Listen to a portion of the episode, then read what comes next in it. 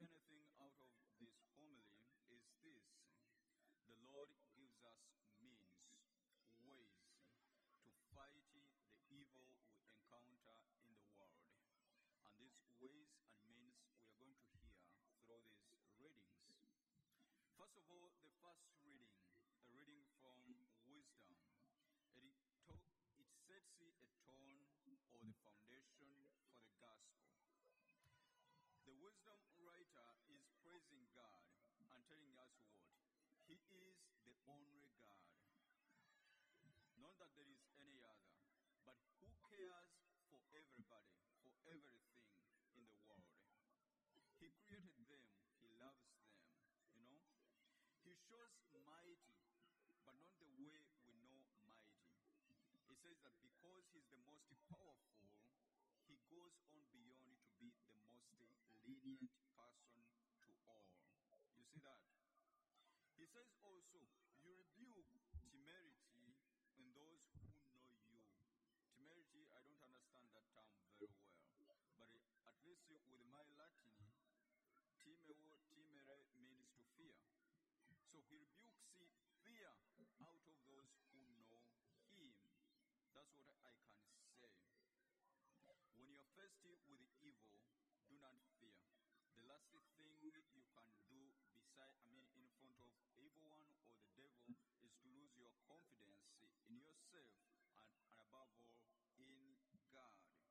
The other thing is that he, he judges everyone justly.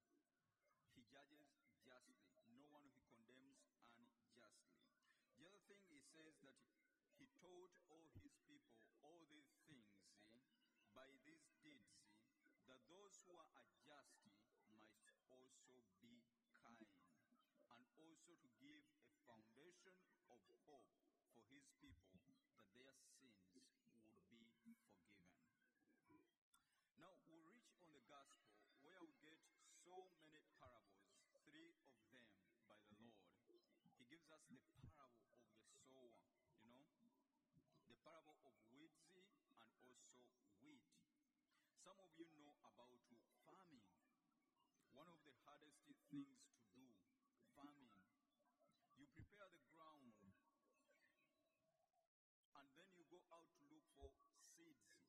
Sometimes you even put in fertilizers. You do everything you can and then you plant. Yet your results only depend on hope. Hope that the weather will be good, hope that there will be enough rain, hope that there will be enough light, and hope that also the seeds will bring fruit. But listen this story, if I told you a farmer, that a farmer went out, did everything that we have talked, okay? Bought the choicest seeds and planted them. But overnight, in the shroud of darkness, notice this, most of the time, when we talk about sleeping in the Bible and we talk about darkness, it evokes evil. Because most of the time, evildoers, they cover themselves under the shroud of darkness. But listen, when they were asleep, the enemy came and sowed weeds within the garden. And when the wheat started growing, and also the weeds were revealed. His servants were dismayed. They came confused to their master and said, "Didn't we do everything, bought the choicest seeds, but where did these weeds come from?" They were dismayed. But notice one thing. The master knows exactly what took place. He knows who, when, and what the enemy did. Sometimes when we are doing evil, or even people who plan evil, they think that the smartest in that time. They plan their plans in the shroud of darkness, thinking no one is seeing them. Do not be fooled. The Lord God knows what is going on. It is only tolerated. But now the, the servant uproot the weeds.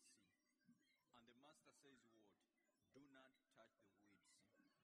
Leave them to grow. At the end of the time, we shall be able to separate weed from the wheat. The weeds to fire, and the wheat to the barns. My dear brothers and sisters, judgment for evil is certain.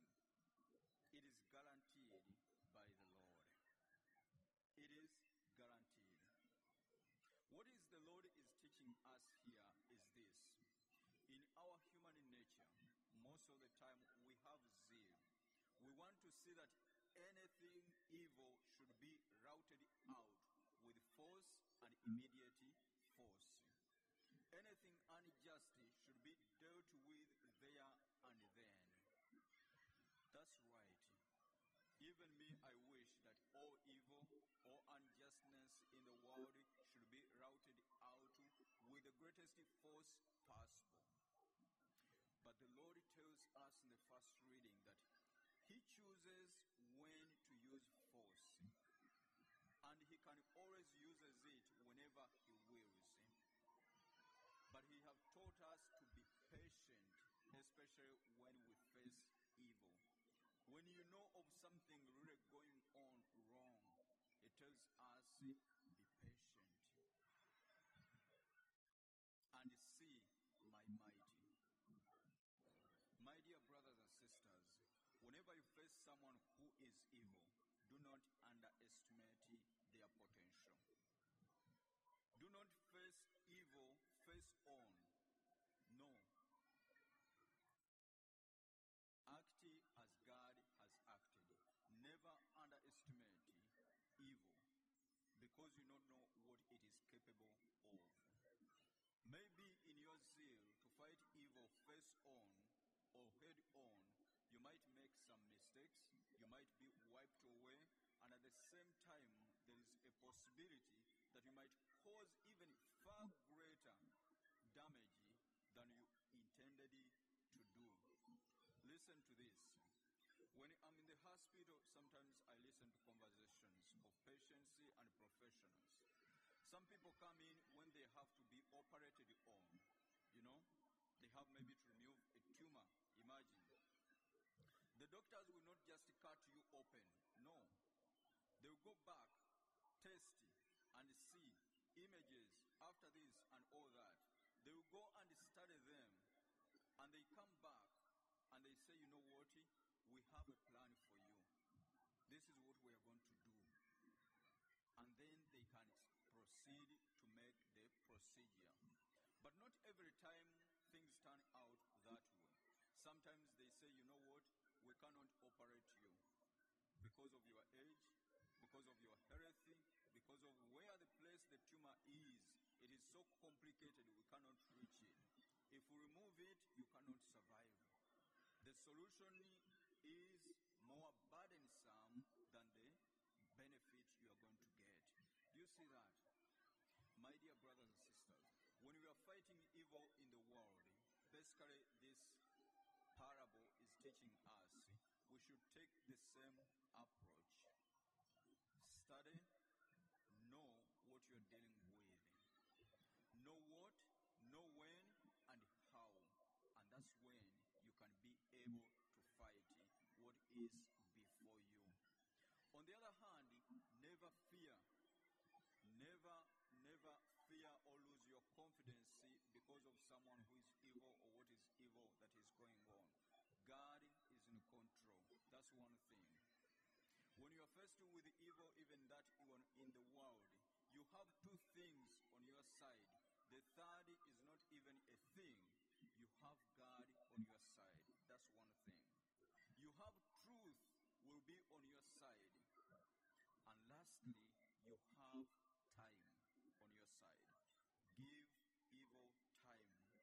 your side. That's one thing. You have truth will be on your side. And lastly, you have time on your side. Give evil time, and you'll not be able to confuse, confuse weed and wheat. No, you'll not be able to confuse that. Because the devil is very smart. When it comes to you, it comes disguised. But when you give it time, you'll be able to tell what is evil, what is not evil, and then you can still take it on very well. But depending on God's power factor of time. Never underestimate the power of time. Never. Time turns girls into women. Time turns into bo boys, into men. Give things their time they need. The second way the Lord gives us to fight evil is this.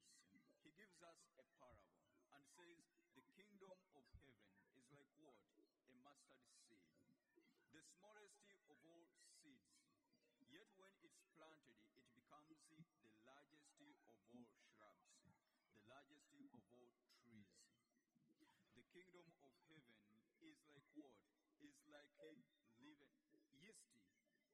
that a woman or a baker, you can say, puts in dough. He puts in little as much as this, but it makes the dough to expand to the farthest it can. Therefore, what should we do, my dear brothers and sisters? Evil cannot be fought with evil. No, it is only conquered by good. Plant the good, however small it is. However small it is, it might be small as small as the mustard seed. It can be small as the yeast in the dough. Plant. Plant. Start with small steps, but imagine the greatest results, and with the power of God, evil will be conquered. It might not be evil in the world that you want to take on. It might be you are struggling with something, addiction, whatever. Mention it, laziness, anything. Start small. Even by the mere fact saying that, you know what, I have decided, every Sunday I'll go to church. Or every day I'll go to church. And that's my beginning of fighting what I don't want in myself or what I, I see out there. Start. And that with God's grace can be able to expand and grow into more good and more results. My dear brothers and sisters, the Lord also interpreted these parables. He talked about like the examples of the weed. Who is the weed?